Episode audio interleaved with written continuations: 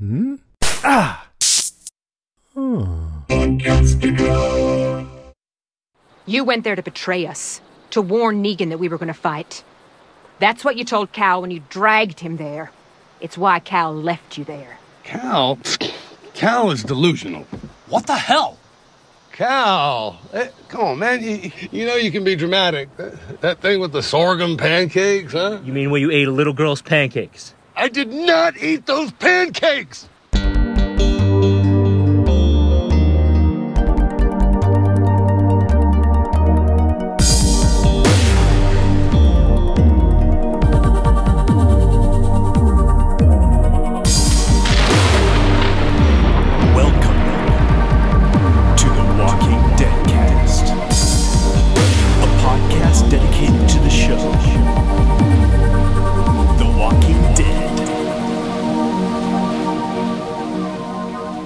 Hey, Zedheads, welcome to our podcast. I'm Jason, And I'm Karen. and this is the Walking Dead cast episode 286. Thousand. and um, so I wanted to apologize in advance um, for my podcasting today. A couple of you probably know that my dad passed away um, four days ago. And Jason, because he's awesome and I love him, said, Hey, you, you know, are you sure you want to do this? And I said, Yeah, you know what? This is my escape. It is my joy. It is my love. I love doing this. And so um, bear with me. Um, I, I've already messed up a bunch today, um, you know, getting dates wrong and trying to schedule things. So just bear with me. I love you guys. Thanks for letting me do this. And thanks for letting me um, do something fun and light. I loved Even- it that you wanted to podcast. And um, yeah, like I said, it's such an uplifting episode that I'm sure we're going to have a lot of fun with it. so, That's why I was laughing when you started. I, I was laughing already when you said, "Oh, we're gonna do this great episode." Yeah. And there, you know, there's, it's a, you know, for these troubled times, Yeah. we're gonna we're gonna get through it together, brother. all right, well, let's let's get going. Let's get going. Attention shoppers. Deadcast Top 5 in 5, 4, 3, 2. Okay, it's our Deadcast top five this week. It's our top five highlights for season eight, episode three, Monsters. Mwahaha. So, what'd you think? Um, overall, Mm-hmm. I liked it just fine. It I gave it um a, a even uh that's for you, Mr. Blog, an even 4 out of 5 brains. I thought it was a good strong episode. Maybe not the best ever, but I thought there were good things about it Yeah. that I'm excited to talk about. Yeah, for me, um, there were a couple things that were annoying me early on, and then as the episode went along and developed, that uh, I was less annoyed by them in retrospect, and I th- thought it ended in a really emotional way on a couple of different Uh-huh. fronts that Yes. that I really liked. So I was Yeah. left with a feeling of, I mean, you know, it was of course really sad, but just a feeling of, um, oh wow, that was a, a really impactful, moving, uh, thrilling, and sometimes funny episode. So for me, if you get me on an emotional level, I'm willing to overlook a lot of other things. Yes. Yeah. Yes, exactly. Exactly. Exactly. And there were some things, and it, you know, to be honest, um, this whole all out war um, thing is a bit of a slog. Endless war is not my cup of tea, uh, even during the best of times, but um, really not now.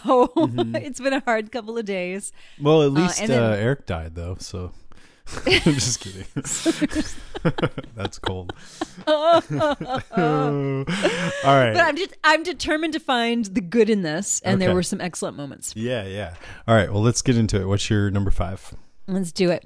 My number five, I'm just gonna jump right in with both feet. Mercy, the the concept of mercy mm-hmm. versus the immediate killing of the saviors that surrendered, and it's basically the Tara, ver, uh, Tara and Morgan versus Jesus debate.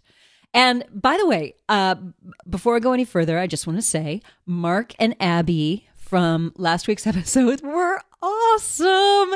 Everything about them was great. And one thing, especially that Mark said um, that I loved was he said something um, like, "It takes more strength to be to be merciful."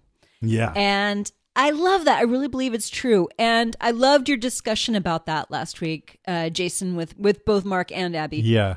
And Jesus said- Jesus sort of touched on that this time. He said there's war and then there's peace. We're going to have to live with these people after.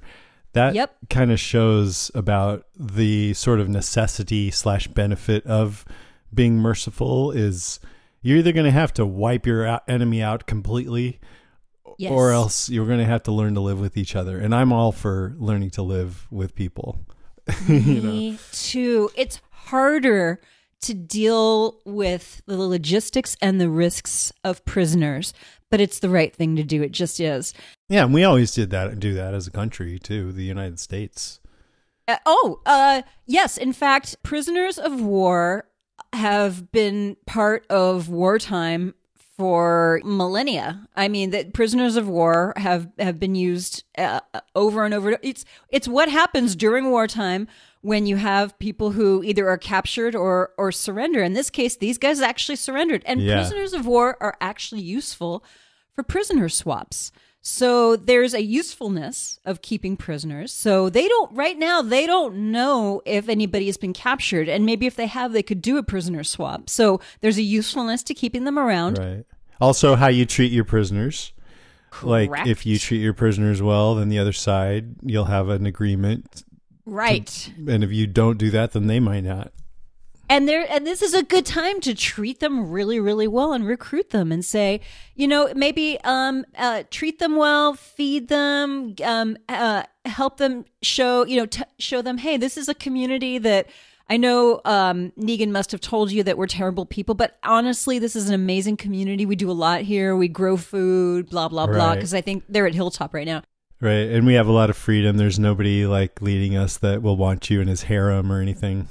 Yeah, exactly. Uh, let me tell you Maybe about Daryl. Maggie. No, here's. Mm-hmm. here's what here's what Maggie's all about, and maybe Maggie can kind of talk to them, and and you know, for community building, this is how you do it. Right. And you'd think that if uh like Morales, we'll get to Morales, but just Yeah. if let's say he he was captured as a prisoner and he has this idea that Rick is a monster, which is debatable at times, but if we, they did exactly what you're saying and introduced them to the realities of the community, he might be a, a, person who would flip. Right. Yeah. Exactly. Exactly. And be there's asset. a there's a place in Morales that remembers who Rick is and and remembers that time back in Atlanta. So I feel like it's very possible that he could um, flip back. And um, I think for the people that they captured, there's, I mean, and maybe not for all of them. Not Jared. no, he's the long-haired guy that Yeah. was a, a jerk. Was whistling. Like He was just wanna smack whistling in the Hall of the Mountain King. Like the the open sore that is Morgan is like the last person that you want to taunt like that. but I just think it's so it. funny that I, I love that there's a character like Jared who's just the biggest ass hat in all situations. And you can just see it's just grinding Yeah. on Morgan It's too. like poking at him, and then when Morgan turns his weapon on him, he's like, "Oh, what?" it's like, well, what do you expect, dumbass? Anyways, go on. I'm sorry. no, that's really it. That's really it. My my hope is that these prisoners of war will be um, useful and um, and maybe will be become useful members of the community at some point. It's possible, but one thing that really bothers me about The Walking Dead is it tends to teach that mercy is going to bite you in the ass. Yes. I know, and that bothers me. And Yeah. I, I heard, yeah, and I heard you make that point to Mark and Abby, and that you're absolutely right. Time and time again, when you show anybody mercy, it always comes back Right. to to Which get you. I'm sure No Gregory's good deed goes unpunished. Yeah, Gregory's they're going to regret keeping Gregory alive. Yeah. Um, yes. It's going to be fun to watch. Okay, well, my number five, uh, I my, mine are a little more um, straightforward this time, but just the whole Ricky Morales. Yes. I feel like I never really wanted to see Morales come back because I thought it was cool that one person just disappeared, and that's what happens in Yeah. life sometimes. But I really think that if they were going to bring him back, this was a really cool way to do it because uh, basically he just functions as a way for Rick, who is questioning his identity, to reflect on his past, you know, and how he's changed. And s- Right. coming face to face with this remnant of, of his past. And I think that worked really well. It reminds him of his former self. And then bringing up Lori and Shane and Andrea and Glenn just had a really had an impact. Like, oh yeah, this is from a kindler, gentler version of of Rick, and it seemed really effective. And then when Morales learned that the widow that he mentioned was Glenn's widow, and Yes. that uh, the Rick of Alexandria was Rick. I mean, it was sort of revelatory Yeah. on both sides for them to because this is this all out war i feel like is really the first time in the walking dead that we've had like a war and it's analogous to real war where you're fighting people that otherwise may be your friends you know Right. and and, maybe once were your friends. yeah and i applaud the walking dead for um making it like that versus just uh, w- one group of people are bad and one people are good you know it's more Right. interesting to reflect on how they're just in the situation where they're supposed to fight each other but they're all sort of they've all done bad things but they're all humans Right. Yeah, exactly. Exactly. it was interesting to learn that Morales lost his family and then he says he lost his mind and the saviors found him and made him feel like he was worth something Right. and that's why he joined up with them and he says to make it this far I had to be something and I was wondering well what is that and and he's sort of saying that Rick probably had to be something to make it this far too or it's that age old walking dead thing where you do these dark things that you have to do to stay alive I feel like there's this we're really really getting into some repetition with plot elements here Yes. where you know should you kill or not and We've we've gone over this. We've tra- we've Yeah. gone through this uh, a bunch. Yeah and uh how dark does it have to be and and can you come back from that and it just it, there's these are different permutations of it and and at different levels maybe but I am starting to question does The Walking Dead have to tread over the same ground all the time or could it go somewhere else? I don't know. I'm nodding when you say, "Could it go somewhere else?" Yeah. I'm nodding. Yes, yes, it could. Yes, I I yes, it could. I want it to because um you know, I'm okay. I don't know. I feel I'm hoping that this is like the grand finale of these themes. oh, you I- sucker! I'm just tired. I'm tired of it. I mean, I'm Well- not. I mean, I'm interested too. Uh, uh, like the thing with Daryl coming in and, and killing um, Morales. uh huh. That was shocking to me. And up Oh, until yes, that me too. point, I was sort of thinking, well, Morales is sort of explicating himself. He's saying, "Oh yeah, we, you and I haven't seen each other, and we're different Right. now." And I'm like, well, you're kind of just saying all the thematic implications of this meeting versus having a normal conversation and letting us come to these conclusions ourselves. And Right. then and then, but then when Daryl shot him, I thought, oh, well, that's sort of one reason why they might want to do that because he's just not going to be around very long. I thought he was going to be a character for a while, and so I was wondering why he was just.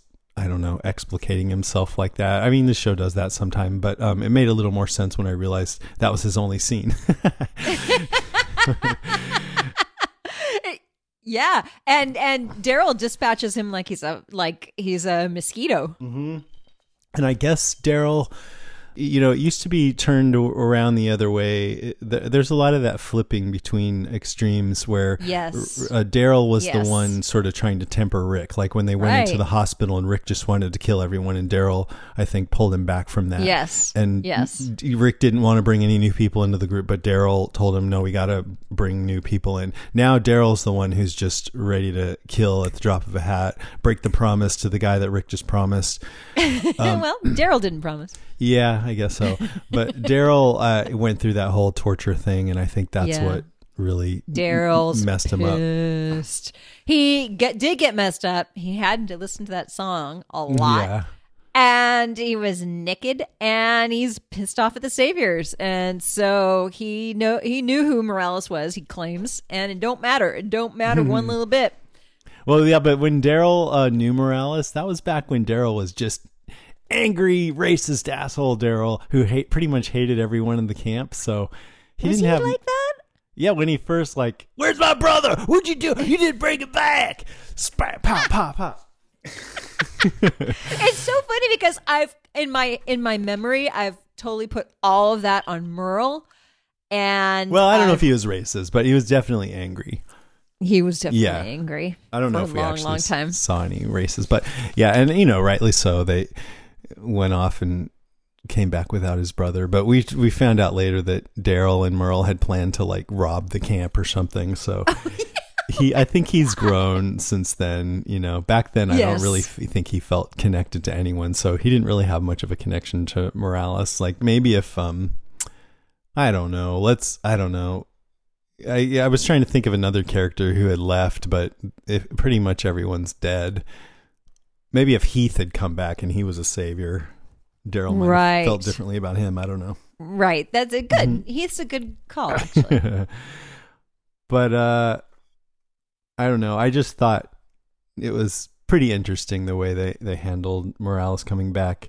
I felt Yeah. a little sorry for the actor uh Juan Pareja because over the years he's like lobbied on Twitter for Morales to come back.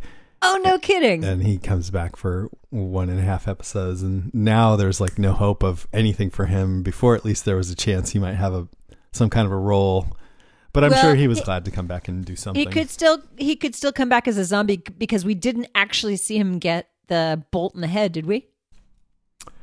We saw him get a Uh, bolt. I mean, we didn't actually we Yeah, saw him go be- down, but we didn't see where he was cuz so he could come back as a Zed. That'd be nice.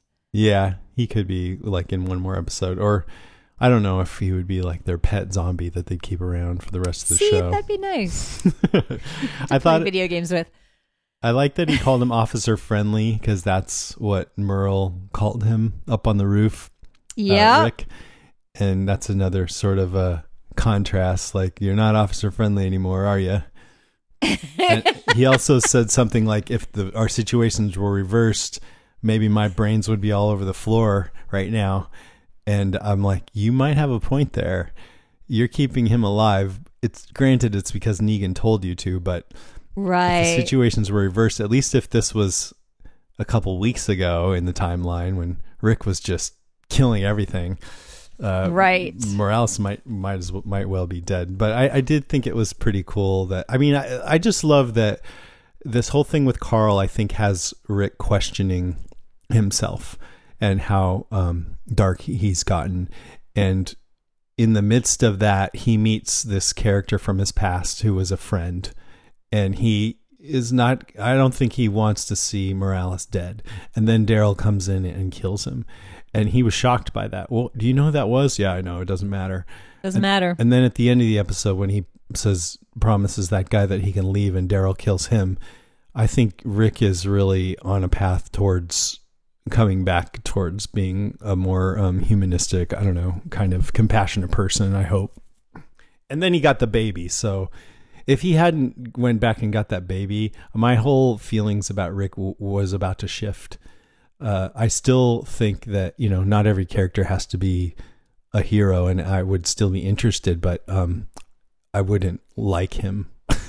Right, right. As a but he got the baby. He got Yeah. the baby. And by the way, do you think that baby Grace was uh, an homage to our listener Gracie? I think so. I think yeah. so. Yeah. that that makes a big difference to me as far as um my estimation of Rick as a human being. If a hu- like night and day, if he had left the baby, to me he's a bad guy, and now he's back to being more or less a good guy again. You are you are so pro baby. yeah, You really are. It's so interesting over the years. Um, I I think zombie babies are kind of funny, and you're like you're horrified by zombie babies, uh, and and you are like you know being a good mom or a good like that the Lori death scene. You said that that was like the one that really got to you, and um, parents and children and babies and things like that. You are just a big old softy, and I'm sure it's because you now have two kids.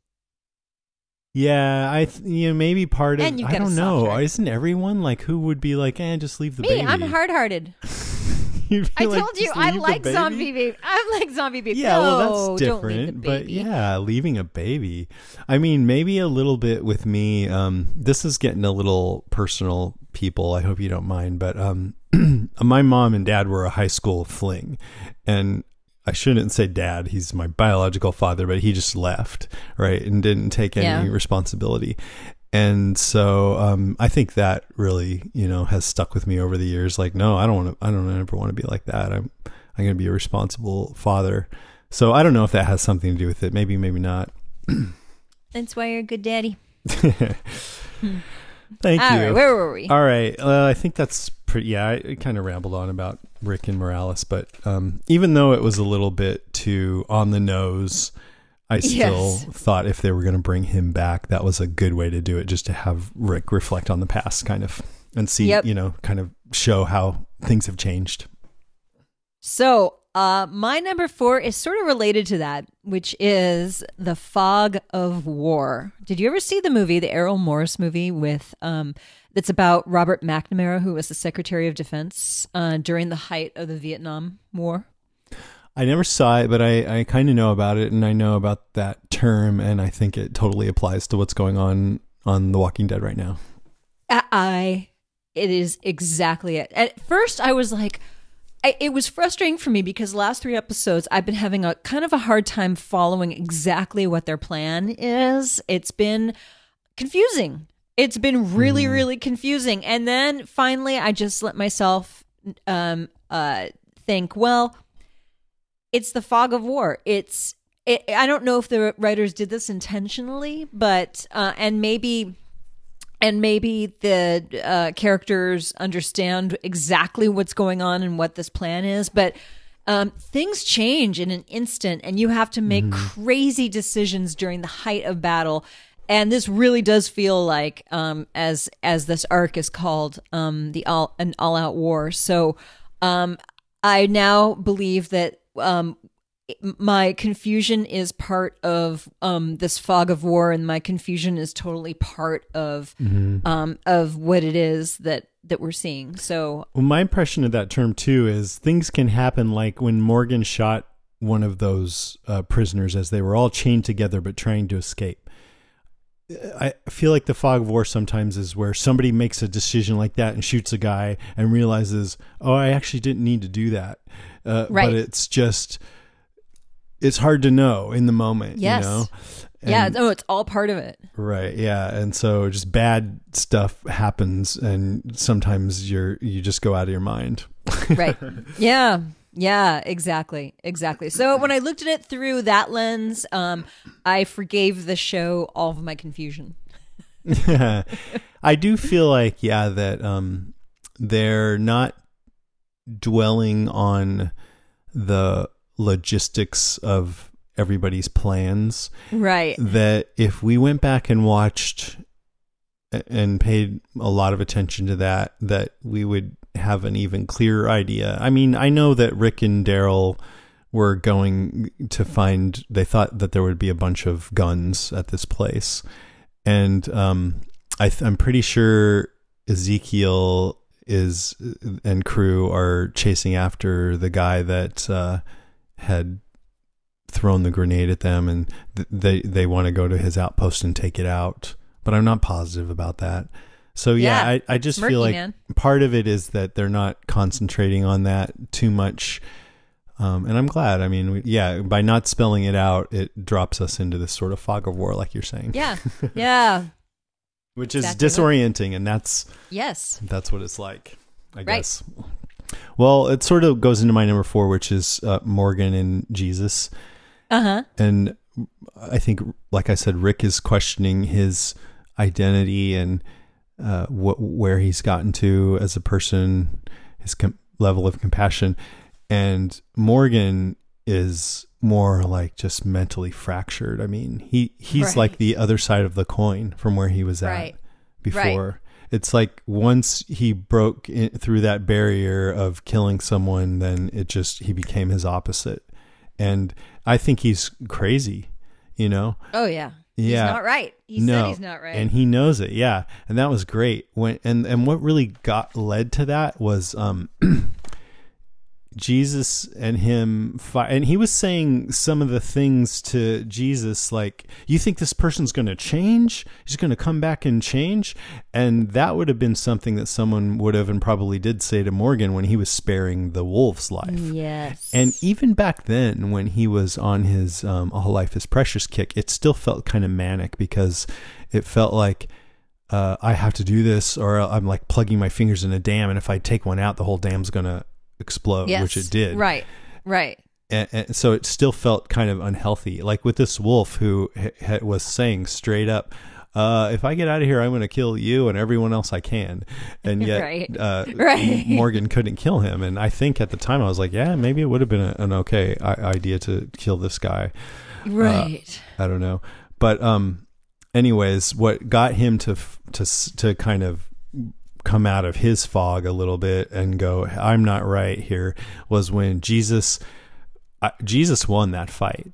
If you watch it, uh, he's dodging most of Morgan's attack, even though Morgan has a weapon, and he's getting more hits in, and then he disarms Morgan yep. and I was glad to see him win. I know some of you guys are like, Jesus, you're a pansy, and come on, Morgan. I, I like Morgan better when he's he's all or nothing, but I like it better when he wants to kill. Not me. I was like, yeah, G- Jesus is Jesus is my spirit animal. He's like, be a badass when you have to, but show mercy and vulnerability and and raise your palm up like that. And so he's telling Morgan, "Is this over now?" And Yeah. he, he gives Morgan his weapon back and puts him, Yeah. his own self in danger, just Yep. sort of having faith that they're friends. And Morgan's Yep. going to see that as an act of vulnerability and and not take Faith. advantage of it. Yeah, faith, faith in friendship, and it worked. You know, Morgan Yeah. could have stabbed him in the neck right then. Sure. And he and he was like half an inch, a fraction of an inch away from his neck with the bow Yeah. staff. And, It was a great Jesus moment. Did, and Jesus didn't flinch. hmm And Morgan said, "I'm not right here. That doesn't mean I'm wrong." And it is debatable, uh, especially in war. Sometimes you got to kill, right? Right. Uh, yeah. Or you're going to be killed yourself. And the plan is to go in and take over. But he also acknowledged that I'm a little crazy right now, and maybe I shouldn't be here. That's what it felt like to me. Right. Yeah, this that's isn't the best place for me. I'm feeling a little crazy. so I'm gonna go over here for a little while. I, I don't know where he's going, but um please, please, producers, do not let him go far. Yeah, yeah, totally. And oh man, in Atlanta, I um, I can't remember. Did I mention this last week? You listened. Uh, I did a Uh-huh. panel with um, Lenny James and Khary Payton and Cooper Andrews. Yes. Yes. And yeah, I think I did mention it. But at one point, I said I think Jerry and Morgan are kind of opposites because Jerry's like a ray of sunshine, and Morgan has a dark cloud over his head. And the audience was like, "Whoa!" And Lenny James kind of frowned a little bit, and I'm like, "No, no, no, no, no!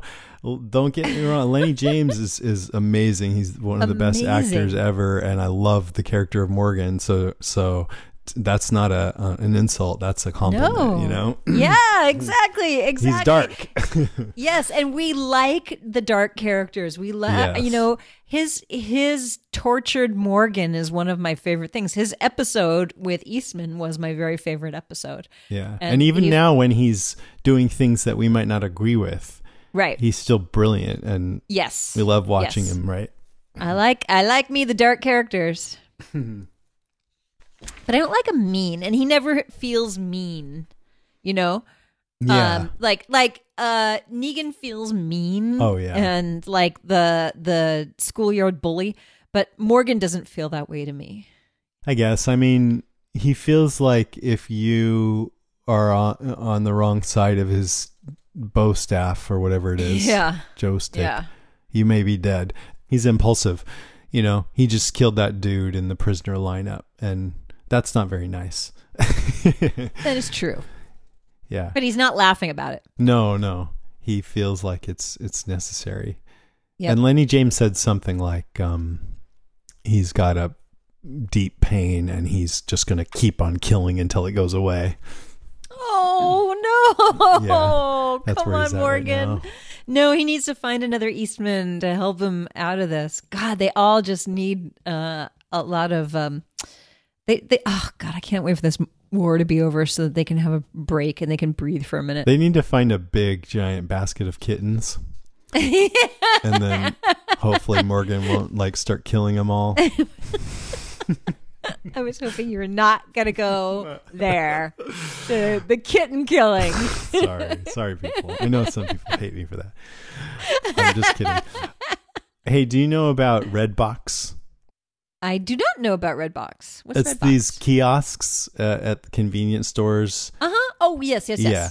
And fast food restaurants, movies. grocery stores. Yeah. So you just go, it's Mm-hmm. super cheap. It's all automated. So you don't even deal with anyone. You just check the screen to see what they have Yeah. and you get DVDs, Blu-rays, and games.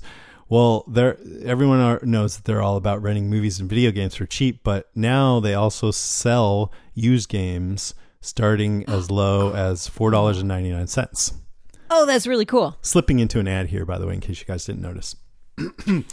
so, um, for the price of one of those extra large caramel frap double espresso no foam two pump drinky drinks that you guys may or may not love, you could start this legendary game night tradition. You can play games all the way up into your bedtime and even later.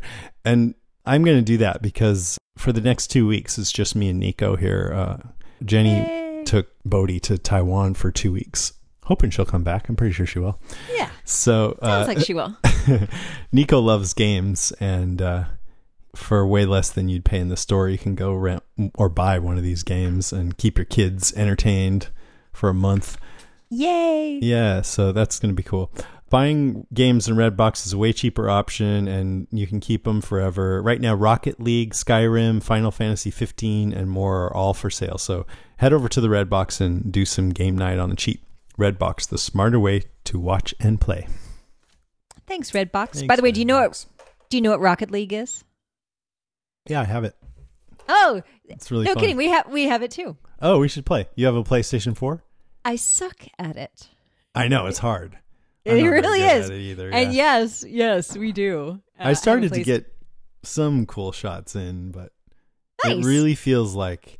uh, So what Rocket League is, you guys, is um, it's soccer but with cars, yes. and it's this big arena, and you have these like little buggies, and you race around, and there's a giant ball, and it sounds goofy, but you you really need It's soccer uh, soccer strategy because if you just follow the ball around, you're going to get schooled. So you have to position someone in the middle, and then boot, you know, have someone from the outside boot it into them and shoot it in.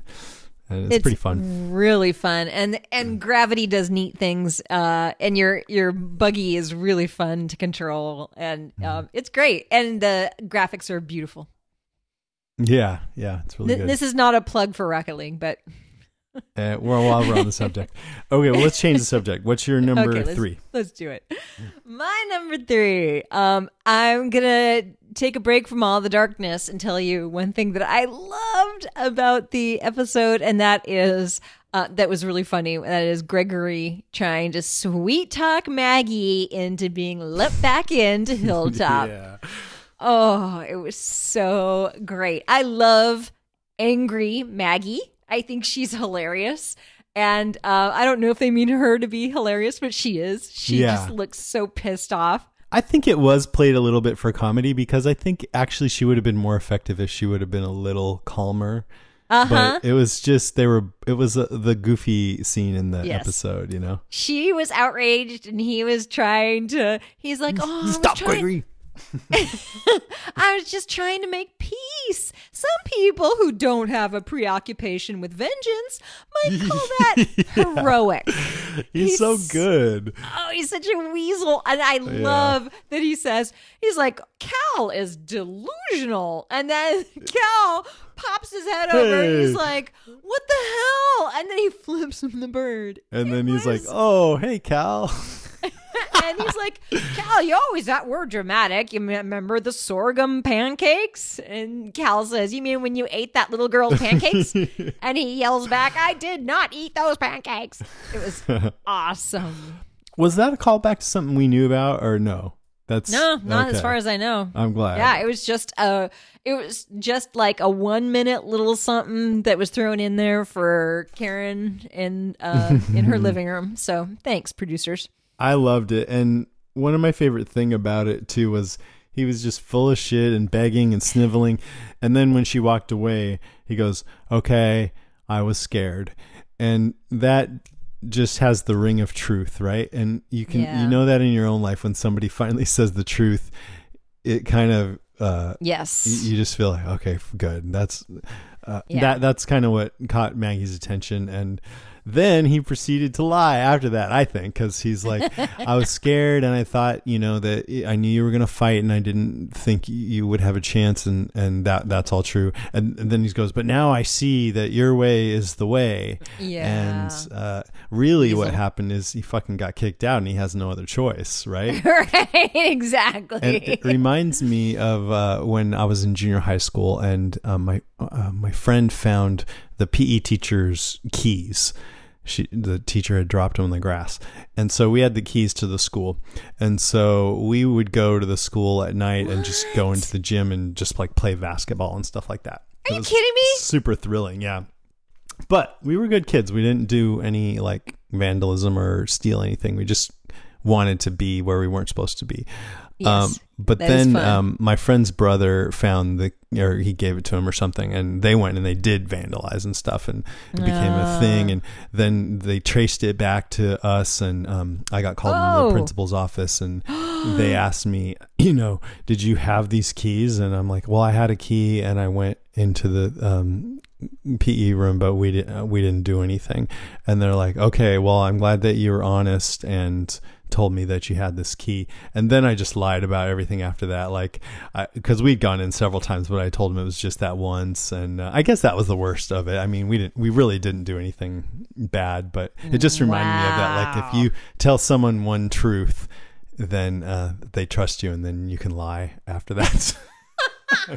I was 12 years old, so I hope you learned your lesson, young man. I did. I just said tell someone the truth, and then you, The truth, trust and then you, you and then you can and then you can build on it with lies. yeah. okay. Because That that's what Gregory Gregory did. But anyway, is that's neither here nor there. But I, I love that whole section too. And I, I mean, Gregory is a fucking weasel that I love to watch, and he Yep. totally reminds me of Seinfeld every time he's on the screen.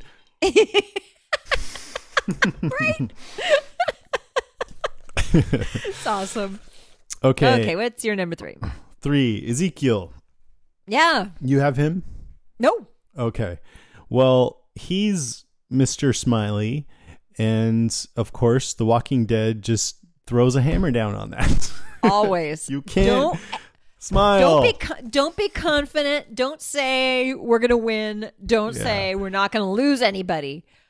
Dude, have you never watched the show? One of the criticisms I had early on was, well, they're doing these strategies and the strategies seem a little silly. Like, let's walk our people in as bait and somehow th- that will position the saviors perfectly so that our other people that are hiding can shoot all of them and nobody of our people will get hurt. Uh, it just seemed pretty unlikely. But then I think that was kind of the point that I mean, it was supposed to be a good strategy though, and it didn't seem like it to me. But the point was that okay, they've lived this charmed existence for the whole episode, and you're meant to think that uh, his unwavering optimism is, is and faith is what leads him there, and Carol is sort of coming around on him, and and she's inspired by him and she's nodding and she's smiling too. And i'm thinking Right. all right this is a start of a romance. And then they just get totally massacred at the end. And that that's what sort of made it um horrifying for one thing but also Yes. okay i can kind of see they're charmed charmed charmed oh massacred. That that was the idea of it. So that was pretty effective at least. What um what do you think what's your prediction with uh with what's gonna happen to that who's to gonna that live group? or Mm-hmm. Who's gonna live? Who's gonna die? man i mean i think Carol and Ezekiel are dead. No, I think they're both alive, and people jumped in to save Ezekiel, his people. I think it was hard to see, right? It- What yes, happened. but it does look like a bunch of people threw themselves on King Ezekiel. Yeah, and so uh, my fear is that Jerry will die. I know. I, I don't want that. That would be awful. Don't I'm let hitting, that happen. I'm pounding my desk right now. I'm sorry. I hope I'm wrong about that. I, I really don't want that to happen, but no, that's nobody my wants fear. that. Um, but some of those wants other uh, kingdom guys who we don't really know, eh, That's fine. they're- it's fine. They're red shirts. yeah. No, if you guys are listening, I, I'm sorry. Any of you guys. All life is precious. Blah blah blah. blah blah blah. What about you? What do you think? Same thing, pretty Um, much. same thing. Yeah, that, Yeah. they're not going to kill King Ezekiel and Carol. But it will definitely change Ezekiel because he's been so optimistic, and I think it's going to puncture his balloon a little bit. Yep. And I also wonder. I, I really did feel like they were setting this up as a relationship between Carol and Ezekiel, but Yep. I could see Carol going, "Oh no, no, I, I was starting to believe in you, but you were totally wrong." We'll see. I, I mean, he wasn't totally wrong. They they were doing great up until that moment. Up until And- they and- weren't. Yeah, up until they weren't. up until they weren't, and we don't know how bad it really is because they cut that fast. I know. So we we don't really know what It looks bad. Bring. Yeah, It did look bad. It didn't look good.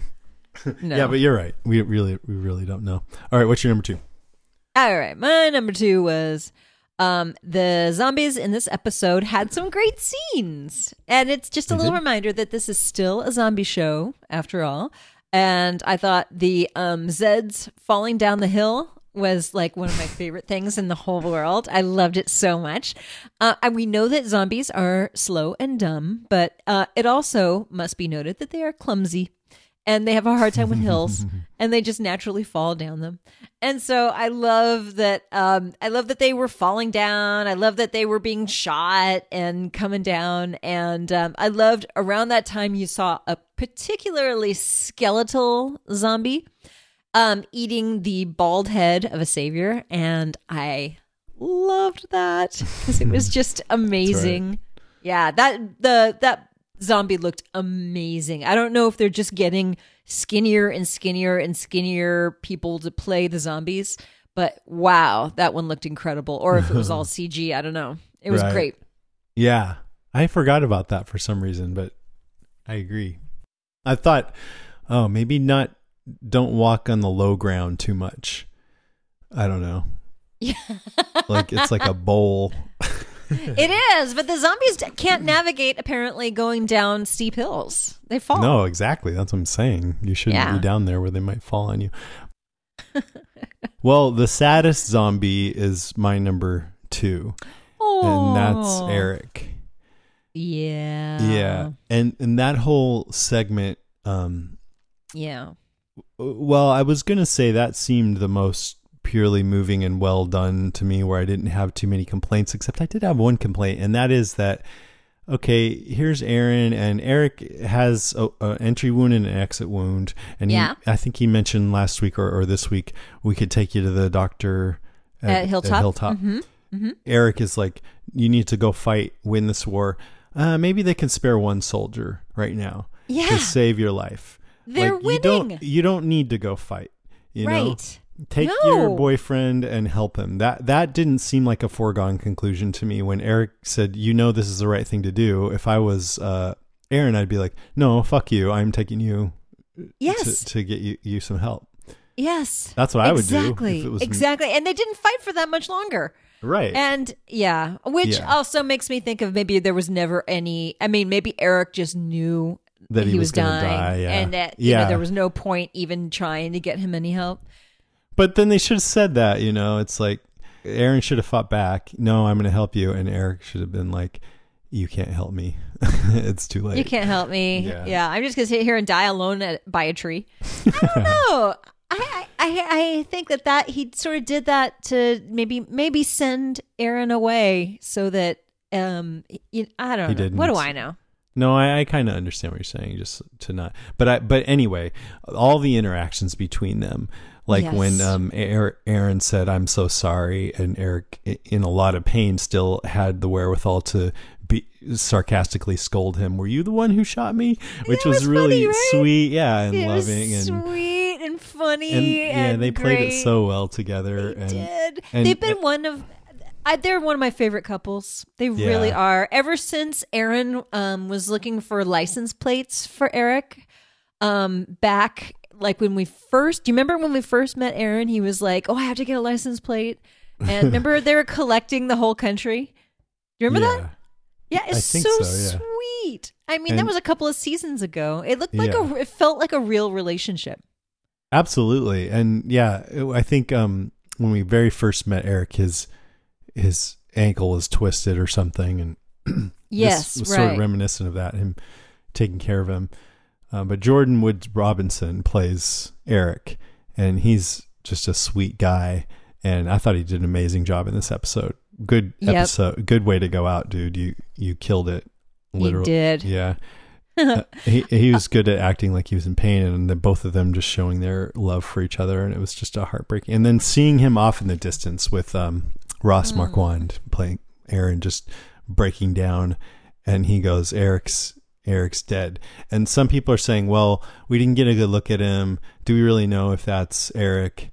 Uh, uh, Aaron knew that was him.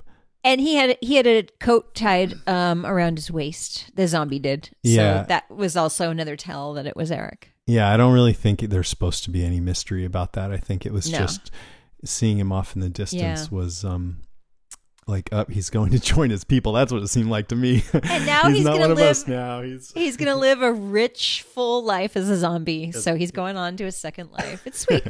um, by the way, I have to say, um, the zombie apocalypse is hard on our friends in the LGBT community. Um, I mean, God, the, every time you get an amazing um, same-sex couple, one of them dies. It's annoying. Yeah, but they don't really discriminate too much. I mean, there's plenty of hetero couples that have gotten the shaft too. That's true too. in other words, couples get split up uh, Yeah. in the zombie apocalypse. Yeah, that's true too. Yeah. Family Yeah, it's- members, pretty much everybody's fucked.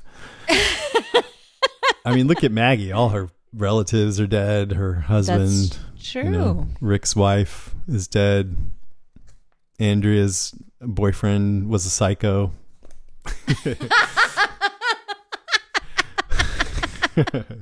so, um, I think I, one thing I thought, dude, if I was Aaron, I'd probably want to go and finish Eric off though, because we don't know if they're eternally suffering. You know, if there's some Yes. vestige of their humanity deep down inside that's just suffering. Right. I would want to also, and I think he was trying to, and the guy came up to him and said, "Ah, we we've got to go." Yeah, But I'm like, no, you run over there, you you put a knife in his temple, and Yeah. or or you know, I was thinking that he couldn't do that because that would be hard, and that his friend who came up to him, you know, can, hey, can you take care of the zombie for me? Thanks. Yeah. Or, sorry, walk or whatever. yeah. What's a zombie? Uh, zombie. Uh, and then at the end, as long as we're talking about Aaron, I thought it was beautiful that he took the baby. Yeah. and that's why that's really what cemented in my mind that oh you know what i like this episode because it was just really heartbreaking for him to lose eric and then for him to take that baby was really touching and he lost a lover Yep. and gained a child and he's going Life off to goes hilltop on. now yeah so that was all Maybe well he'll done. raise he'll raise the baby. yeah there's a little more on that possibility in our email section later Interesting. Mhm. Groovy. okay your turn Uh, my number one was actually Eric and Aaron, their farewell. So we already discussed it. okay mine was gregory which we covered Cool. notes And I don't have any notes. Not this time. I have a few. So, not much Negan in these episodes. None in this episode. yes. If by not much you mean none. Zero. And I think that's a good idea. A little Yeah. of him goes a long way, and He's a condiment, much like cilantro. and it's more impactful to show restraint. And his presence is felt anyways everywhere. And I, you know, I don't want to. I want to see him again, but um, they got to make his appearances really count. Yes. I liked when Tara, who I think I- say she can suck it, but her point of view right now. But when she pretended to shoot the prisoners as they were walking. Yes. It's just bang, Yes. bang. That was like cold and interesting. I liked when Morales said that uh, Negan said, "Don't kill Rick, the widow, or the king." And I was like, why would he choose those three? It seems like Rick and Maggie make sense because he's had personal experiences with them. But um, They're the leaders. why Ezekiel? Yeah, I guess it's just because they're, They're the leaders of all the leaders. encampments. Yeah. Although it'd be hard, uh, unless you had photos, it would be hard to tell who those three people are just by those descriptions. It's not like Ezekiel wears a crown or Maggie is in a black shroud. Or, I mean, how would they know who they were? They must have photos. Mm-hmm. They must, like, uh, Negan must have pinned up their um, pictures, their Polaroids on a Mm-hmm. um, corkboard and said, This is the widow, this is the king, and No. this is because when Morales saw Rick, he goes, "You're the Rick from Alexandria," so he didn't know. Oh, Yeah. Okay. Okay. didn't. I don't know. That's the same way that um, Shiva knows who to kill and who not to kill. Flashcards. so then uh, it was. I guess Rick is documenting the war with the Polaroids. for the newsletter that he's going to publish. The zine. the, the Alexandria zine. Is that yeah? Read all about it. Eric dead. For his obit. So um, that I guess that's it. Yeah, I felt bad for the guy that Daryl killed at the end. Yeah, I did too. They had a deal, man. Yeah. He's like, uh, the weapons were taken to the Western outpost or whatever he said. And um, by the way, and why shoot uh, uh why shoot like a dummy at Rick and Daryl anyway if you're cowering behind the tree? Uh, if when the guys are like, we we know it's just one of you behind the tree, come out. And okay. I mean, it was kind of the whole thing was rather pointless, and he's a bad shot, and uh, and then he got shot by Daryl. So Yeah. But it's it's impactful to see Daryl just book it. I don't care. pick him off like Yeah. fleas. And I just Yeah. can't say enough how much I like Jesus in this. He's really Yes. living up to his namesake. Yes, yes, yes, exactly. By the way, I think it was funny when you said on last week's episode that um, you know, he's about as big as an elf. He's tiny.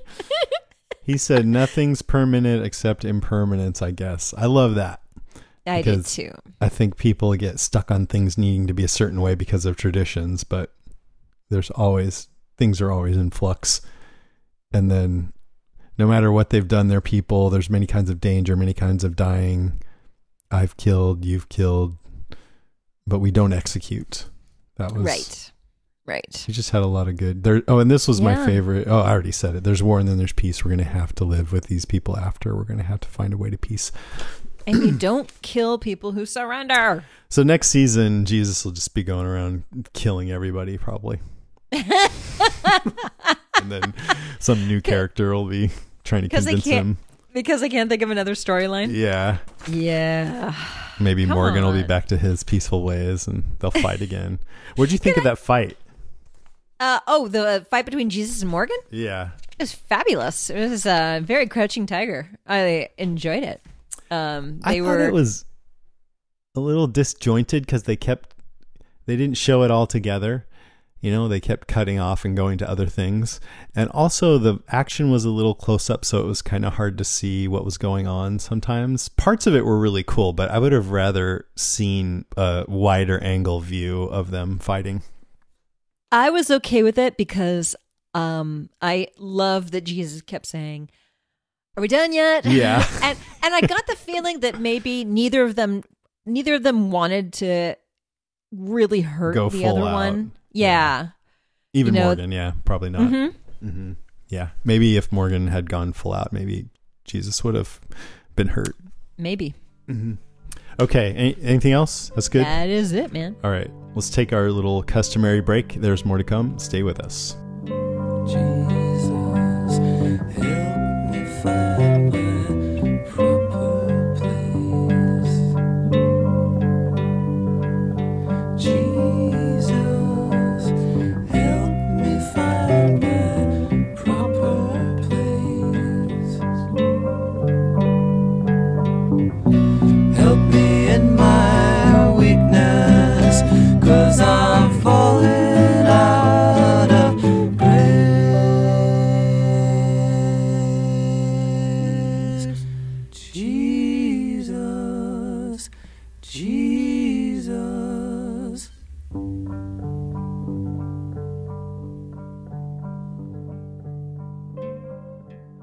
All right, we're back. It's time to talk about our second sponsor, and that is Casper.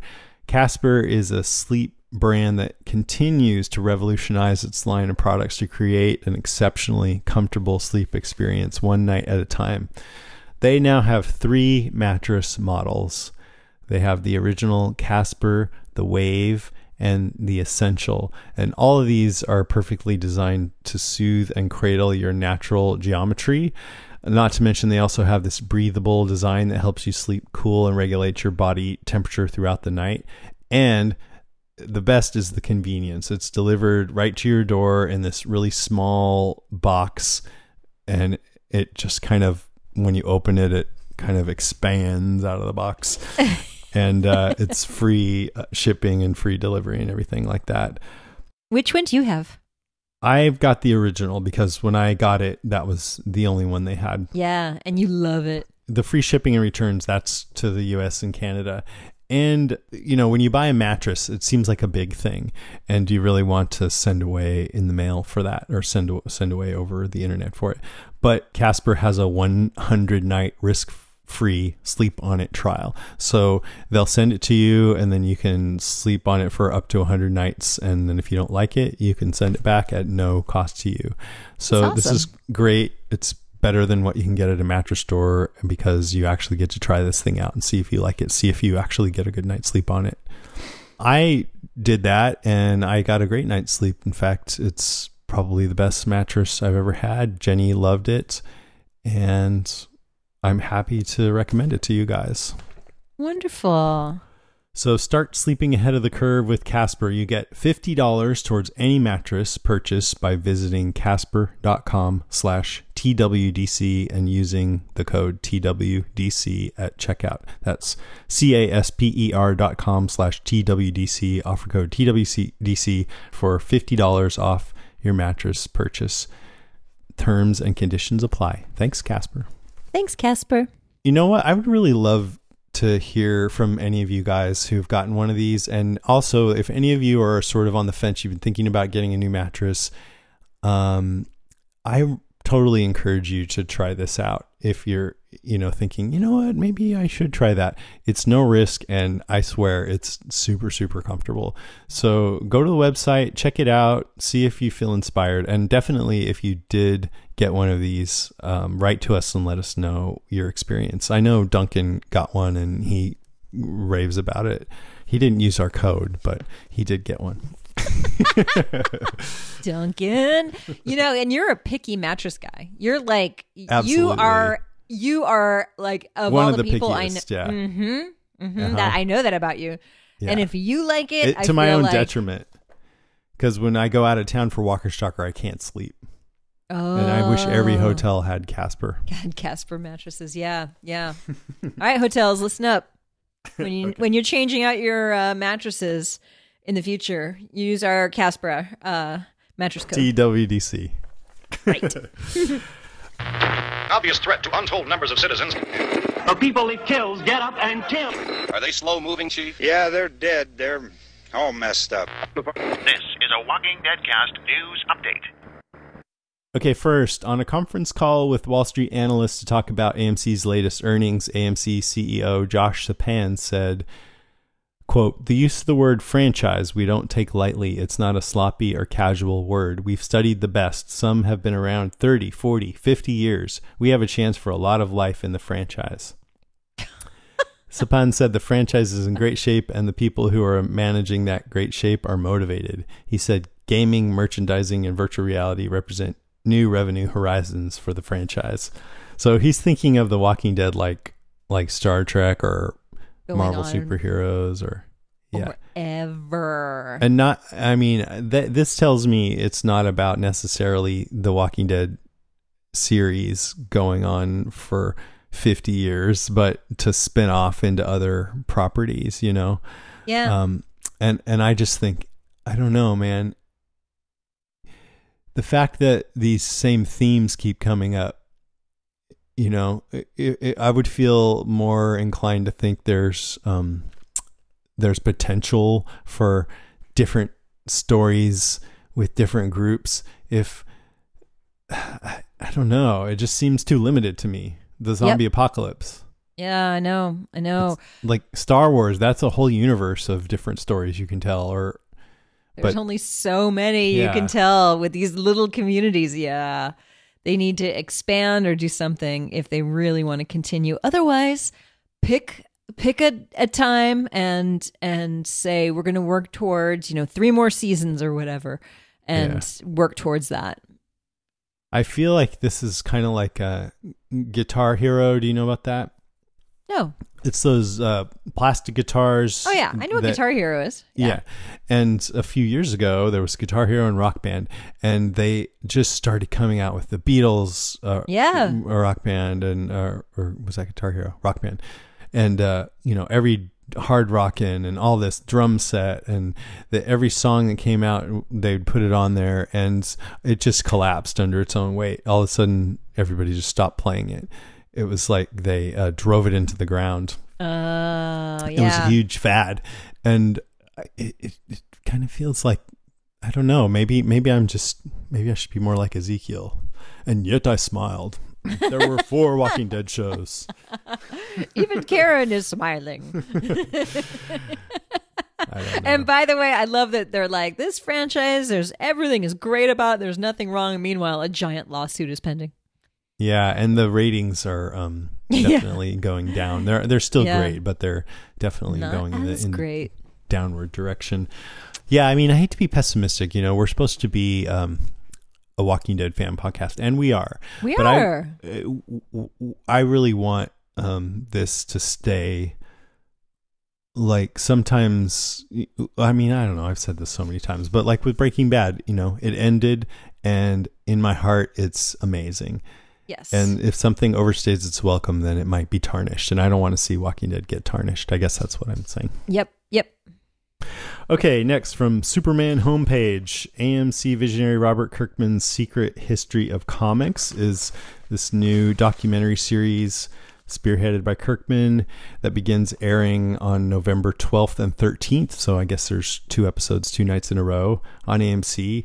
And it mixes interviews and fully scripted dramatic recreations to look at key moments in the history of comics. Fantastic. It's interesting. Uh, the November 20th episode, The Trials of Superman, traces the journey of the legal perils faced by Superman creators Joe Shuster and Jerry Siegel. So I'm definitely going to check this out because I love comics. Yes, you do. And Yeah, that's to see. super interesting. By the way, speaking of comics, have you seen Thor? Ragnarok? Yeah, I did. Was it good? It was awesome. I've heard so many good things I about loved it. I can't yeah, wait to you'll love it. It's it's really fun and it's funny and yeah, you're gonna love it. well the the director is the guy behind what we do in the shadows Yeah. and so i'm very much looking forward to it i can't wait. yeah, yeah. You got. It. I might I might go see it again. yay Uh, and then finally, Telltale Games, The Walking Dead series, all 19 episodes published so far, is coming to PlayStation 4 and Xbox One as part of this single package titled The Walking Dead, The Telltale Series Collection. That includes seasons 1, 2, and 3, as well as the anthology 400 Days and three part Michonne miniseries. And it's going to have a visual upgrade for previous seasons and it's going to be released December 5th digitally and on disc at $49.99. And I'm pretty sure the reason why they're doing this is uh, they're I don't know if you knew this, but they announced that they're only doing one more final season of that game. oh i didn't know that So season three had Clementine, played by Melissa, yes as, our friend as only a supporting character. She was not the main character. oh and I think um, the fans were like, "We love Clementine. Come on, we want yeah more bring her Clementine." back man Yeah, so they so they're doing a, a final game with her as the lead character. Uh, that's great Yeah, and uh, I imagine that if it sells like crazy, that it will be the quote final chapter, and then there'll be a new chapter or something. like that. I don't know. that sounds right yep But Melissa was saying it would be awesome if they just pivoted to an animated series after that. Yes that she could do the voice. Wouldn't that be awesome? that would be fantastic Yeah. yes please Yeah, I would love it. I'm sure there would be a lot of people. And in fact, if you guys like that idea, tweet it to at Skybound and see if we can get something going. I, I'm going to tweet that too. Animated great. series with Clementine. Friend of the pod, so to speak. okay, your turn to do an ad. All right, I'm going to talk about something that I love, which is texture. So, have you ever walked by a newsstand, say at an airport, because I know you've been flying a lot lately, Jason, and seen a stunning magazine cover that makes you want to stop and peek inside? Yeah, sometimes I walk by that newsstand and I'm like, I wish I had all these magazines in my pocket. And then you remember that you have the texture app. yeah, I do have them in my backpack. I freaking love the Texture app. With the Texture app, not only do you get to peek, but you get the entire magazine plus unlimited access to over 200 additional premium titles like Time, The Atlantic, The New Yorker, and Wired. And right now you can get Texture for free. So just imagine having all of your favorite magazines and their back issues and their back issues anytime, anywhere. To start your texture free trial, go to texture.com slash deadcast. And if you choose to continue, podcast listeners will get texture for just $9.99 per month. That's over 30% off their listed price. And there are also great gift options available for the holiday season. And I love that they say that because it is an amazing thing to get anybody who has uh, a phone or a pad and they look amazing on phones and pads. And so all you need to do is go to texture.com slash deadcast to start your free trial today. That's texture.com slash deadcast. And that's it. Texture's incredible, and I, I they're one of our uh, returning advertisers. They keep coming back to us, and I I don't know, but I think maybe it's because they um, can tell that we genuinely really like their Yes. product. It's so cool, and it's it's so much fun to try out because I, I've said this before, but it, it feels like you're a kid in a candy store where you open up this app, you see all these little thumbnails of of your favorite magazines, and you just tap on one and you can be reading it right there. It's like um, I don't know. It's like you get to go. It's like if you got to go on a shopping spree or something like that. Just take any magazine you want, any of the Yeah. ones you want. Oh, So I highly so recommend many- checking it out. They have all the good ones too. Yeah, they do. I. I was just reading Entertainment Weekly um, yesterday. There's some movie love. about crazy rich Asians coming out, but uh, there was a thing about the Last Jedi in there and all kinds of good stuff. Ah, so cool.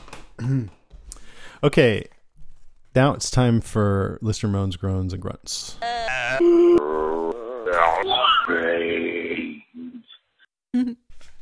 All right, our first one comes from Jillian Moreau, who writes, Freaking Gregory, that rat bastard. I wish Maggie would have turned him away. Let him fend for himself for a change. I understand that impulse, but I just want to see. He's like an agent of chaos. Yes. To me, not. I mean, Yes. o- obviously, I find him very amusing, but also just add him into any situation, and it's going to destabilize it. So that's Yes. good drama. John Ben says, "I hate to say it, guys, but I have a feeling something very, very bad is about to happen. It's Dun, always dun, happening." yeah. Things are all just all messed up. Rick is confused if he's a good guy or a bad guy. Daryl is all business, cleaning up his messes. Morgan is trying to clear and get stopped by the quote moral and merciful Jesus. This all smells like disaster. I can't remember a time when so many characters were struggling with who they were as people and what they believed in. I really like the last few episodes, kind of like when you say screw it and eat the whole pint of ice cream, but then you think maybe I shouldn't have done that. And I think Rick and crew will realize that too. Yeah. I wonder what he thinks is bad is is. I mean, I don't disagree, but yeah, that's a good that's a good message, John. Thanks. The next one comes from Robin Cooper Smith, Simon, who writes, This is my favorite episode so far this season. Love the fight between Morgan and Jesus. Glad baby Gracie was saved. I didn't love the first two episodes until I listened to the podcasts, and you guys really did make me like them more. And I was excited for tonight, and it didn't disappoint. I knew Ezekiel was getting too cocky, though. God, yeah. The speech is about we will take them at the first outpost, and then our second victory will lead to our third. And oh, we, we, Yeah, we knew he was coming. I didn't. I should have though, in hindsight. You know, you'll know we failed when we start getting mail that says, "I really love the episode until I listen to your podcast." and then you brought me down, bastards. Yeah, Uh, that's coming. Uh huh. Brad Holt says, "Oh my God, what an exciting and heartbreaking episode! I cringed every time King E pointed out that they had lost no one. Knew that ambush had to be coming. Ugh." Rock, Ross Marquand and Jordan Woods Robinson both gave amazing and moving performances tonight. Bravo to them. Hated to see Morales go so quickly. I hoped he would join the good guys, but I don't blame Daryl for taking him out. I do. Bolt's dead. I guess not. He had a gun to Rick's head, so yeah, yeah. it's debatable. Terrence Shelton writes, um, I felt like Morales was Rick's season one conscious coming back to remind him how far away from officer friendly he'd become. Morgan and Jesus were the overt examples, but there's tension building in Rick on his buddy Daryl's behavior. Yep. Yeah. Yep, that'll be interesting to see how that plays out.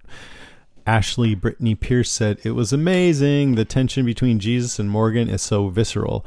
I think it's a good representation of how the audience must feel, torn between being, quote, the good guys and being realistic. The eternal struggle on this show. That's an interesting way to put it. Yeah. You can be good or be realistic. Or be realistic. Hmm, I guess we know how Ashley feels. Yeah. Rebecca Louise says, absolutely loved it. This season is just getting better and better with every episode. I think scrapping the bottle episodes and focusing on the main core of characters, keeping it exciting and interesting. Yeah, that's true. Whereas last season, I found myself often wanting to reach for my phone before the end of the episodes. not, but not this season. Tonight's episode also made me utter a phrase I that I never ever in all my life thought I would ever say. Fuck off, Jesus. all those years of Sunday Sound school clip. clearly didn't have the desired effect. Yeah, that was a hard one to actually say. But what what uh she it sounds like what she meant was um she didn't agree with our friend um No. Jesus's yeah. Yep. As usual, there's varying opinions in the crowd. Uh, Melissa Neal says, overall, it was a pretty good episode. Damn, our people can get some shit done. It kind of breaks my heart to see them killing so many people, though, especially Daryl. I don't know if he'll ever be the same. He won't. Lainey um, Mizell says, definitely living up to the hype. Best season yet. I caught myself conflicting between my views. Some of the saviors running, and I'm screaming, just shoot them! to me, screaming at Daryl for killing the lone savior made me recheck my morals a bit. Ha ha. Kristen Howell says, Daryl is gone right now. I think he got triggered seeing that jail cell and all his humanity for the moment has left. When Aaron and Rick were deciding who should take Gracie, Daryl just stared at the middle distance without emotion or recognition of anyone around him. If he and ah. Morgan were to get together right now, nothing would be left alive. and and Tara, if Tara was with know. too.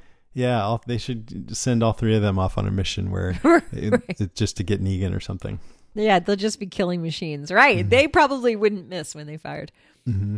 Claire Johnson says, "I don't, ca- I don't care for murder, Daryl. He didn't have to kill uh, Todd, and Rick promised. No, I do not care for it one bit. And Pake Allen says, nonstop action. I'm liking it. Glad Rick went back for Gracie and Daryl was straight savage giving no fucks this week. Heartbroken for Aaron, but guilty that I'm a little excited because Eric was my Who Dies First guest. Does that count? Sounds like Talking confirmed it. Talking Dead. Oh yeah, I didn't talk about that, but um, Yeah. I think we're going to say that if you picked Eric, you are eligible to win. Although let's give it another week just to make sure, because we saw him off in the distance and everything. But I, I'm going to say if we whether we get um, if we don't get any contra indications next week, we'll just presume that Eric is the first one to go, and then I will randomly pick um, a name, or I guess three names from whoever guessed that, because a lot of people guessed Eric. He was Does a that make popular sense? pick. Yeah. So next week, if unless we uh, learn any different, we'll assume that he's he's the one. He's the one. Great. Jenny Berg- Berghofer says, I'm so glad they grabbed baby Gracie on the way out. As long as they did that, we can still convince ourselves that we are rooting for the good guys, right? Right. right. it makes a huge difference for me. Yeah, absolutely. I mean, it puts him back square in the um in the camp of being a dark character, but still good-hearted. I Right. guess. Right. Whereas if he hadn't done that, it would be like, oh, you just took a, a turn. You're going to hell. okay, here's some emails. This is from Katie Sermo from Rockford, Illinois. Jason, I just loved your episode two, the Damned review, and having Abby and Mark. I loved her. We have the same train of thought. When you two come to California, make sure you stop at Stumptown Coffee Roasters. Best coffee ever. I've never been there. Check it out. I had a little insight that wasn't brought up on last week's episode. The girl in episode one, Mercy, is that Judith or is that Gracie? She's talking about the Yep. flash forward with the Yep. girl that came and talked to Rick. Judith or whoever she was was holding a stuffed bunny in the Uh-huh. flash forward scene when she was walking to Rick saying daddy. In the room Yep. where Rick just realized he killed the father of this baby, there was the same bunny in Gracie's crib. That's right. Did you know that? Well, yeah, because I read this email. I mean, it was a big deal on the internet. Yeah, yeah, that too. Yeah. So there's a chance that uh, the little girl in the flash forward was baby Gracie, which begs the question, oh, then where's Judith? Yeah. Um. Yeah. Exactly. But maybe, Maybe, Judith took Gracie's bunny. And the next scene, we're going to see Gracie come up and say, give me my bunny back. I think that little girl that we saw was Judith, though. Yeah, I, I, I do too. I mean, for one thing, she called Rick daddy. Yeah. But I guess Gracie maybe somehow could have ended up being raised by Rick. There's more than one bunny in the world, too, people. Although, uh, you know, I think it was just like they have so many props. They, you know, they have finite number of props, little kids dragging around. But I don't know. Maybe we'll see. Yeah, we'll see. This next one comes from Priscilla Mendoza, who writes, Hey guys, started listening to your podcast a year ago, and not to be dramatic, but I would get bitten for you. So sweet. I am a Patreon supporter and would like to continue to support you in any way I can. Since the holiday season is coming into full swing, I wanted to ask about your Amazon link and make sure I can still use it. About 90% of my gift shopping is done there, and I'd like to help you guys out while I'm doing it. I'm just trying to ask if it's still ready to use so I can begin. Lots of love and positive vibes to you. Your Walking Dead discussions really help me out with my anxiety. And in a life so busy, some days your voices are the only ones I hear from the outside world. And I appreciate it so much. Thank you guys very much. Keep up the amazing work you're doing. Gosh, that's so nice. Thanks, Priscilla. Yeah. That's Thank you. Lovely. Yeah. Just being nice and saying we helped her and wanting to support financially. All amazing. Thank you so much. Yes, the Amazon link works and it's good timing because people are starting to do or continuing to do their holiday shopping. So if you go to walkingdeadcast.com slash Amazon or just type that in walkingdeadcast.com slash Amazon, it'll take you to amazon.com and then whatever shopping you do in that session will get a small percentage of it, but it's all the same prices. So you don't pay any extra. So anyone who does that, we totally appreciate it. Helps and you out. can you can make that a link uh you know a regular A link bookmark you- or whatever, yeah yeah it's really it's really nice Mhm. And thanks it's to nice- everyone who's already doing that. I know a bunch of you are. Okay, we have a couple of calls. We have a couple of calls. This is from Rob. Um, hey, Jason and Karen. Uh, this is Rob. I actually have just started listening to your podcast maybe about a month ago, and I actually binge watched, binge listened, my bad, uh, pretty much the whole series in about a month. Yeah, I work here at a little office, and, you know, I, I don't listen to music all the time, so I listen to y'all's podcast, and keeps me going. It's pretty good. Anyways, what I want to say, um, yeah, I thought yesterday's episode was pretty good. Um, action packed and I liked it. And honestly, I just wanted to say that um my dad and I literally laughed out loud once uh Daryl shot Morales. I mean he's been gone for eight seasons no, eight, eight or seven seasons, whatever. And um only to have him killed off like that after only coming out for like what was like maybe a minute of screen time. But yeah, um that's what I wanted to say and um thank you guys and uh keep up the good work and here's my best uh zombie or Walker impression. Thank you. I love you guys. love you too rob that's pretty good that was like zombie classic Uh, thank you. Yeah. he I guess he listened to all the episodes. That's nuts, man. awesome I love that man. So Thanks, great. dude. What did wait? Now, what did he say? He said, "Oh yeah, that they laughed at Morales coming back." I kind of, I was shocked. I was like, "Okay, here he's gonna be a cast member." Oh, dead. Oh, he's been Short he's been invited to the next Walker Stalker. They're like, "Oh, we take back the invitation." was that was that cast member at the Walker Stalker uh, Atlanta? No, I don't know. They they've got all kinds of cast members there. they tend to invite cast members who are either current or huge. But you know, Ah. if you had a smaller part after a while, you they kind of drop off the roster. Yeah. because they only have slots for so many people. So many people. So he's never been to one, but he's coming to New Jersey, which is coming up in a month or so here. okay, and one more call from Patricia from San Diego. Hey guys, this is Patricia from San Diego. Thanks for another great podcast. I love Jason and Karen, and I love Mark and Abby. Uh, Mark and Abby, one of my best friends, is from Bolton, so it was really nice to hear your voices. Um, gave me a little bit of friendship from there. Aw. And you're welcome to stay with me in California too if you come this way. Um, I had another question that you guys didn't really talk about. Um, this old Rick situation with the flash forward, isn't it only like four years later? Why are they making him into old Rick? that is my question from last week. Thanks. Bye. Eh, The zombie apocalypse really ages you. It Did you does. ever- Look did- at Andrew Did you uh, ever see pictures of presidents before they took office and after they left office? Like the four years, eight years pictures? Oh Yeah. my true. God. They all looked like they were run over by a truck. It's kind of the same thing. the the thing is, uh, his he has a cane, and I that's usually a symbol of an old man. But I think it in his case, it's because he was hurt. You know, Yes. It's and- not because he's old, and- but it makes you think of an old man. So he, whether or not he's old, is uh, he's got this cane, and that I think is just because he's been hurt, and then his beard is really long and it's white.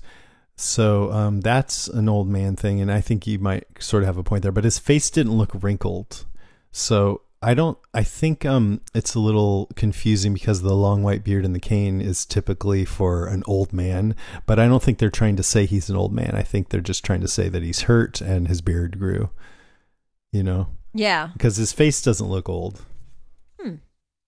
But anyways, um, I also wonder if Patricia she invited Mark and Abby to stay with her in San Diego, but does that mean that you and I would not be invited to stay with her, or Apparently not. would okay? Just we're to make we're sure. not as adorable as Mark and Abby, who would No. probably like get up and harmonize uh, "Good Morning" to her. I know. Good morning, Patricia. I mean, they would probably And- sing to her all day long. If we did that, they'd just say, "Get out." Get out. Get out. okay, uh, that's it for our portion of the show. But now we have comic talk with Mr. Blog and Gracie Lou, and Woohoo. they will be, if I'm not mistaken, covering tonight's episode and also last week. So take it away, guys. Hey everyone, welcome to Comic Talk. I'm Mr. Blog. And I'm Grace. And we're here to talk about the latest episode of The Walking Dead. Grace, what's it called again? Monsters, right? Monsters, I believe, yes. And also, we're going to talk about The Damned, last week's episode, because, well, Walker Stalker Con happened. We were traveling, things were ill timed, yada, yada, yada. We're here now. We're going to talk about both episodes. Grace, start us up with something from the comic that matches the show. Well, I think the main similarity between um, the comics and the TV show with the last two episodes was the fact that Eric was shot. Yep. It was done differently. In the comic, he was shot in the head and died immediately in Aaron's arms. In the TV show, he gets shot in the abdomen. It's a little long, drawn out death. He has time to say goodbye to Aaron and whatnot. But end result is that he is dead.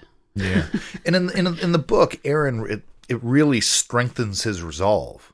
You know, this makes him like just flat out like, okay, here we go. You know, um, so I don't know. Hopefully, that's going to play out the same way. But uh, a lot of the battle sequences and everybody kind of going through the outposts and these kinds of Mhm. things that you know happens in the book. Certainly not the same way.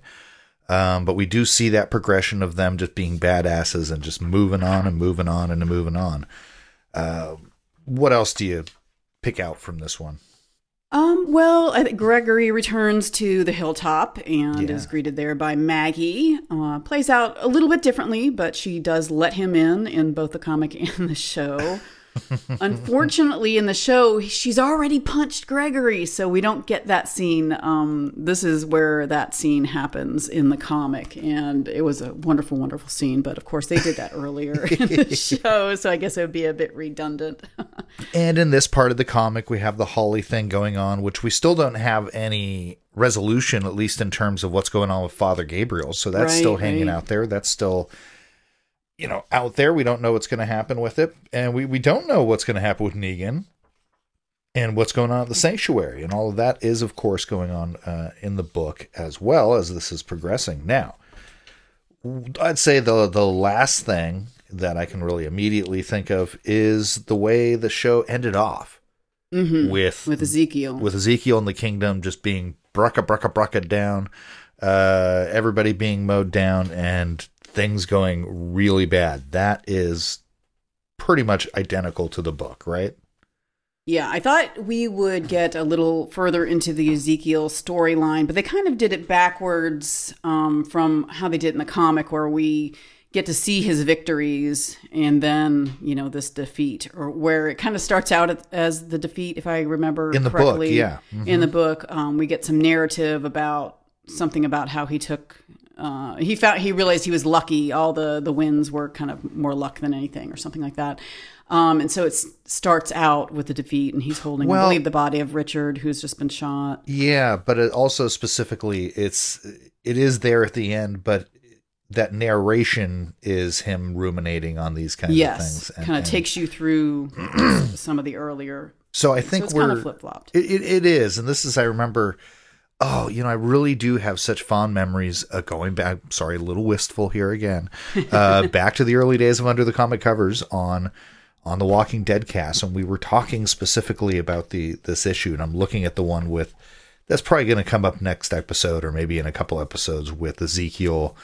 You know, running away in the in the standpipe and everything. Just it looked so wistful and and almost like a fairyland sort of thing, and especially with the narration. It's a great issue of the book, and I, It and I is, re- it is. I remember that one so vividly, so I, I, I can't wait to see how they're going to play that one out. It's I think it might hurt me at least. And I, I feel like this is really where they started, or at least a little more, developing Ezekiel as like a real person. Um, you know, we get Yeah. tastes of it in the Yeah. comic earlier, so I'm really hoping that happens in the show because we still all have that kingdom speech, which drives me absolutely crazy in the show. So if they get a little bit past that, I wouldn't, I would not complain. so I, I, I really would have expected the show to start minimizing some of that, like maybe when he's talking to Carol. At least he can pop out a character instead of still maintaining. because it's it. so over the top for It TV, is. especially. It is. I'm just kinda like, you have to actually hear it. I know, okay, fake it till you make it. That was cool, but I was just like, uh, and I- uh, yeah, I'm with you on that one. I really Yeah. am. But I, I love his performance. Well. I think this I think this he's amazing. defeat might uh, knock him off his throne a little bit. So we'll we'll we'll see where it goes. But We'll looking see. forward to it. So the one thing that was in the book that we did not get, and I really am sad about it because you know how much I love the line Mhm. is after uh, Maggie punches Gregory, she gives her whole speech to everybody at the hilltop, and she has a one great two page splash where she, she says, "I believe in Rick Grimes." Yes. Now I've co-opted that, and I, I pretty much now use that for Black Science. Um, that's a Rick That's Remender comic series, a- yes. a Rick Remender book, which uh, we cover on Under the Comic Covers, part of the Podcast Network. Um, but I, I believe in Grant McKay. That's from Black Science. But I believe in Rick Grimes. I love this moment again in the book, and it was it's.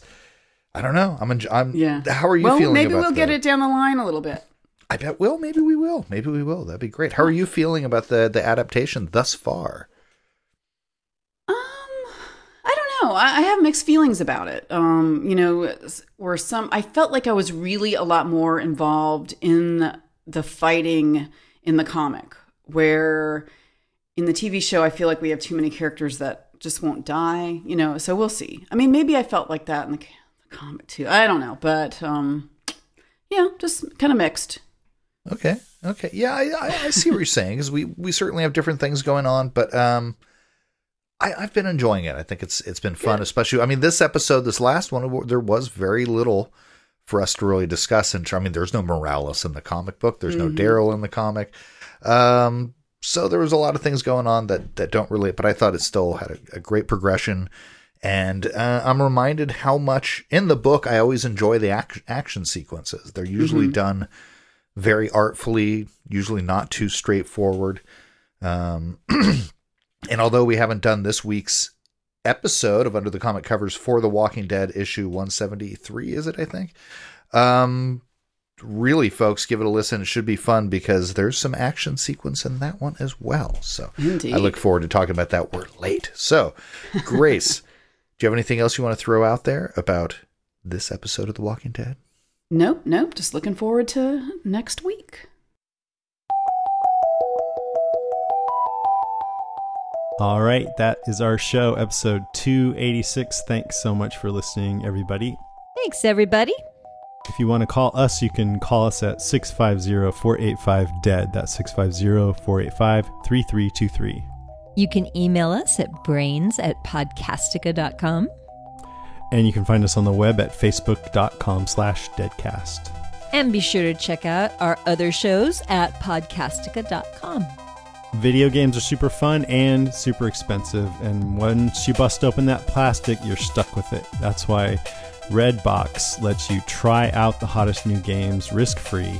Right now, you can rent Call of Duty World War II, Middle Earth Shadow of War, WWE 2K18, and a whole bunch more. And if you text Deadcast to 727272, that's texting Deadcast to 727272, you get a free one night game rental. So, everyone who plays games, please do that. I want this is a new sponsor for us, and this is a free game for you. So, if you're at all interested, I would totally appreciate it if you would do it. Text Deadcast to 727272, you get a free one night game rental. Redbox is the smarter way to watch and play. The offer expires December 31st, 2017, subject to additional terms. Charges apply for additional nights payment card required and if you're not in text club redbox will send you an additional text with an invite to join their recurring alerts message and data rates may apply for terms visit www.redbox.com slash text club and for the privacy policy visit redbox.com slash privacy and thanks to redbox for being our new sponsor Thanks, Redbox. next episode season 8 episode 4 entitled some guy Is it really? yeah I didn't even look. That's great. So, Some yeah. guy. Hey, they meet some guy or Some guy. comes along. All right, that's our show. Thanks for listening. Don't Get get, bit, bit, Terrence Terrence Shelton. Shelton. Terrence, getting bit all the time when we told you not to. Stop it, Terrence. God.